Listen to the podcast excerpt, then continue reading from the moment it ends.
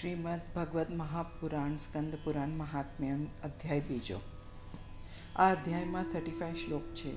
આ અધ્યાયમાં નગર, વસાહત, કાલિંદીજીના, ઉદ્ધવજીના દર્શન મિલન, માર્ગદર્શન વગેરે પ્રસંગો આવે છે. કલા કારીગરો દ્વારા નગર, સરોવર આદિના નિર્માણ.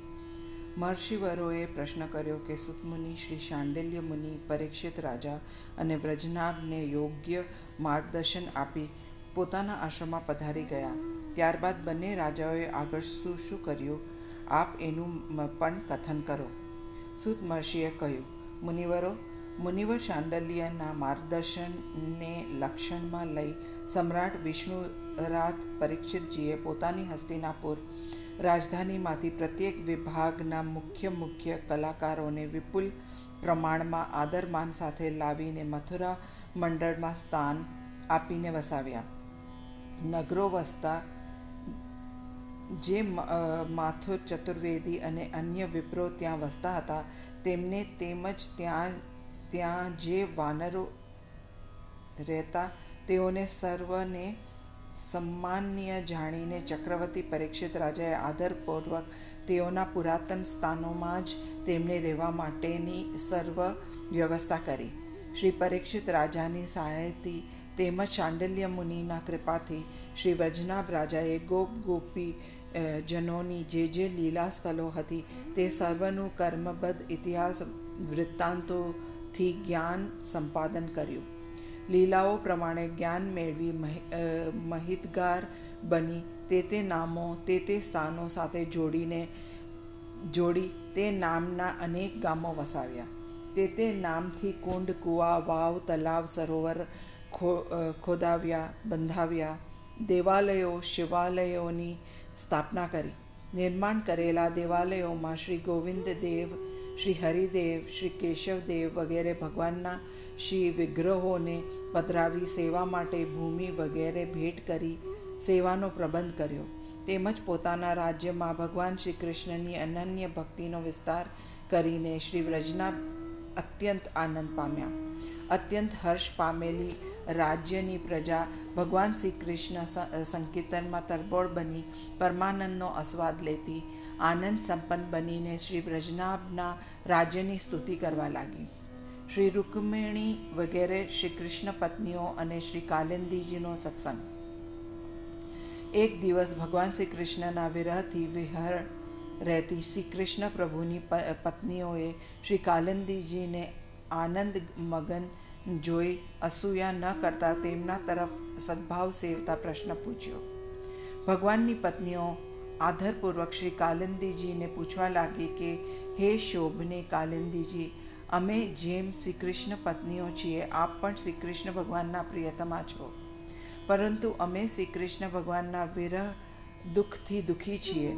આપનામાં એ તે દુઃખ દર્દ નથી જોતા, તેથી આશ્ચર્ય થતાં પૂછીએ છીએ કે શ્રી કાલંદીજી, એનું શું કારણ હશે? આપ અમને કહેશો? ભગવાન કૃષ્ણની પટરાણીઓની વાત સાંભળી કંઈક સ્થિર મુખવાળા કાલંદીજીના હૃદયમાં સદભાવ આવ્યો કે જેમ હું કૃષ્ણ પત્ની છું તેમજ આ પણ ભગવાનની પત્નીઓ છે. ભગવાન મારા પતિ છે, એવા જ એમના પણ છે. તેઓ દુઃખી છે. આવો વિચાર કરી હૃદયમાં કરુણા ઉપજી. શ્રી કાલંદીજી મધુર વાક્ય બોલ્યા. શ્રી કાલંદીજી કહેવા લાગ્યા કે, હે કૃષ્ણાંગા, કૃષ્ણાંગનાઓ ભગવાન શ્રી કૃષ્ણ આત્મારામ છે. કૃષ્ણનો આત્મા શ્રી રાધિકાજી છે. એ નિશ્ચિત વસ્તુ છે. હું શ્રી રાધિકાજીનું દાસ્ય કરું છું. તેમના દાસ્યની કૃપાથી અમને વિરહ કદી સતાવતો નથી. ભગવાન શ્રી કૃષ્ણની જેટલી સ્ત્રીઓ છે, તે સર્વ સ્ત્રીઓ શ્રી રાધિકાજીના જ અંશો, વિસ્તારો અને સ્વરૂપો છે. રાધિકાજીની સેવાથી ભગવાન શ્રી કૃષ્ણનો નિત્ય સંભોગ ભગવાન શ્રી કૃષ્ણની નિત્ય સેવા અમારે માટે સિદ્ધ છે. શ્રી રાધિકા એ જે શ્રી કૃષ્ણ છે અને શ્રી કૃષ્ણ એ જ રાધિકા છે. બંસી એમના પ્રેમથી પ્રકાશિત છે. એટલે બંશીજી શ્રી રાધિકાજીના પ્રેમનું જ પ્રત્યક્ષ સ્વરૂપ છે. ભગવાન શ્રી કૃષ્ણના નખ ચંદ્રોની ચંદ્રાવલી કિરણાવલીના સંઘથી શ્રી ચંદ્રાવલીજીનું સ્વરૂપ બન્યું છે. ભગવાન શ્રી કૃષ્ણની અને શ્રી રાધિકાજીની અત્યંત લાડભરી સેવાની લાલસાનું સ્વરૂપ એ જ સાક્ષાત ચંદ્રાવલી છે.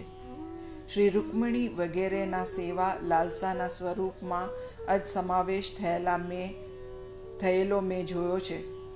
હે શ્રી કૃષ્ણાંગનાઓ, આપનો પણ શ્રી કૃષ્ણ ભગવાન સાથે કોઈ પણ પ્રકારે વિયોગ નથી. પરંતુ આપ એ લીલાઓને જાણતા નથી, માટે વ્યાકુળતા અનુભવો છો.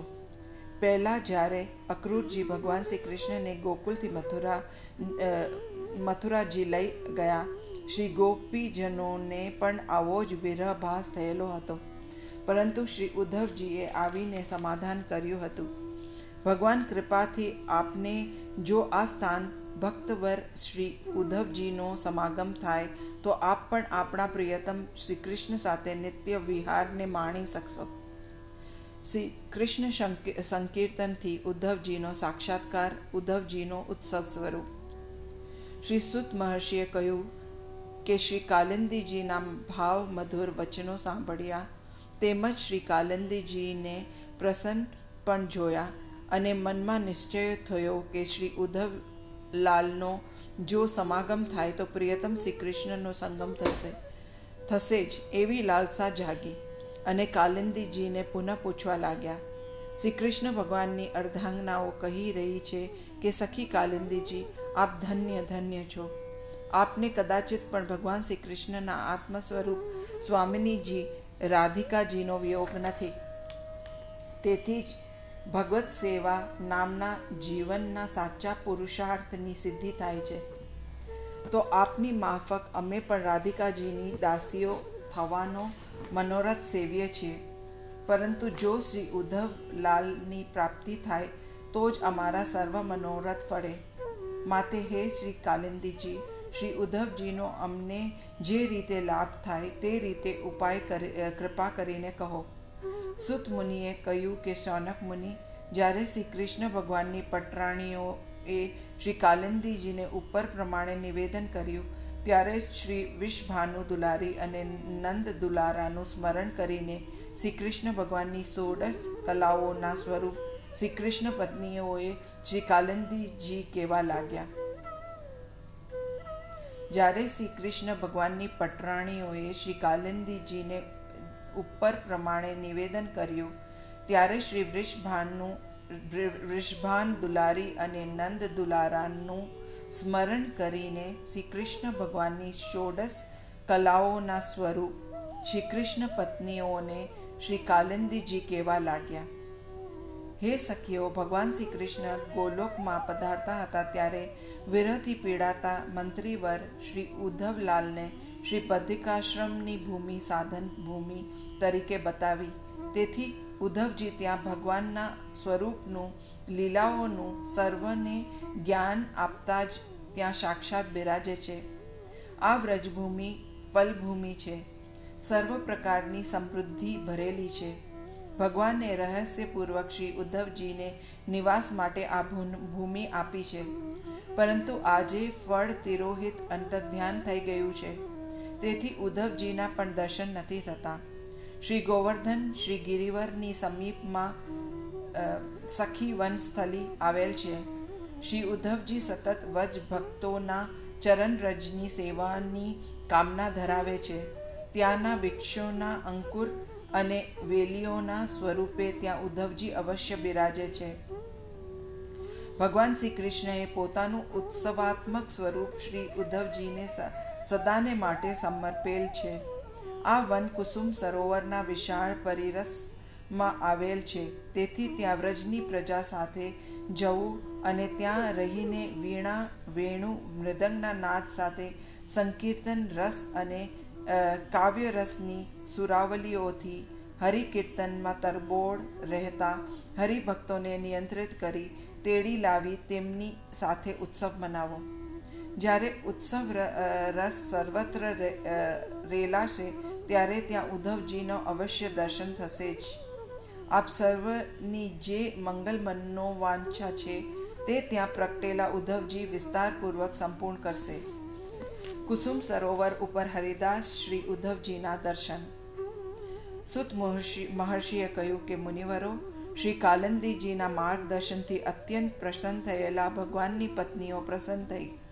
શ્રી કાલંદીજીને પ્રણામ, અભિવાદન કર્યા. રાજભવનમાં પાછા આવીને સર્વ કથા પ્રસંગ શ્રી પરીક્ષિત રાજાને તેમજ શ્રી વ્રજનાભ પૌત્રને સવિસ્તર વર્ણવી સંભળાવ્યા.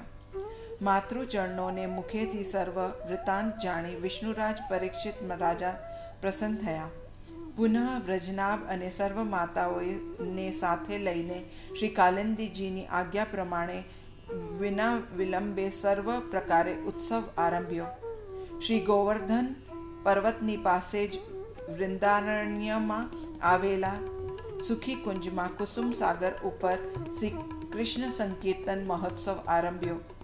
આ મહોત્સવમાં વૃષભાનુ દુલારી, શ્રી રાધિકાજી અને ભગવાન શ્રી કૃષ્ણનો રાસ વિહાર શરૂ થયો. સંકીર્તનની શોભાથી સર્વ જાણે શ્રી કૃષ્ણમય બન્યા. ઉત્સવમાં સર્વ જોઈ રહ્યા હતા. ત્યાં તો તૃણ અને લતાઓના ગુચ્છામાંથી વનમાલા ધારણ કરેલા શ્યામ મનોહર, પિતાંબરધારી ગુંજામાલા ધારણ કરેલા વારંવાર શ્રી ગોપીજન વલ્લભ ભગવાન શ્રી કૃષ્ણ લીલાઓનું મધુર ગાન કરતા શ્રી ઉદ્ધવલાલ પ્રગટ થયા. શ્રી ઉદ્ધવજીના પ્રાગટ્યની સાથ જ સંકીર્તન મહોત્સવમાં અદ્ભુત રંગ જામ્યો. પૂર્ણિમાના પૂર્ણ ચંદ્રની કિરણાવલી છવાતા સ્ફટિક મણીઓથી મઢેલી અટારી જડકી ઉઠી ઉઠે તે જ રીતે ઉદ્ધવજીના આગમનથી ઉત્સવ ઓપી ઉઠ્યો. ઉત્સવમાં પધારેલા સર્વ સુખ સાગરમાં ડૂબી ગયા તેમ જ દેહ ગેહલકાલનું અનુસંધાન ચાલ્યું ગયું. ઉત્સવાશ વિશિષ્ટ ચિત્તવાળા ભક્તો શરણવારમાં સભાન દશામાં આવ્યા. ત્યાં તો તેઓએ શ્રી કૃષ્ણ ભગવાનના સ્વરૂપમાં જ ઉદ્ધવજીને જોયા. એક ક્ષણ તો ભગવાન છે એવો ખ્યાલ આવ્યો, પરંતુ જ્યારે સ્વસ્થ થયા ત્યારે શ્રી ઉદ્ધવજીને નિહાળ્યા. તેથી મનોરથ સફળ થયા અને પરમ ભાગવત શ્રી ઉદ્ધવજીના અર્ચન કર્યા. શ્રી સ્કંદ પુરાણના દ્વિતીય વૈષ્ણવ ખંડના વર્ણવેલા શ્રીમદ ભાગવત મહાત્મ્ય કથનમાં ભગવાનની પટરાણીઓ સહિત સર્વને થયેલ શ્રી ઉદ્ધવજીના દર્શન કથાનો દ્વિતીય અધ્યાય સમાપ્ત હરિ ઓમ શ્રી કૃષ્ણ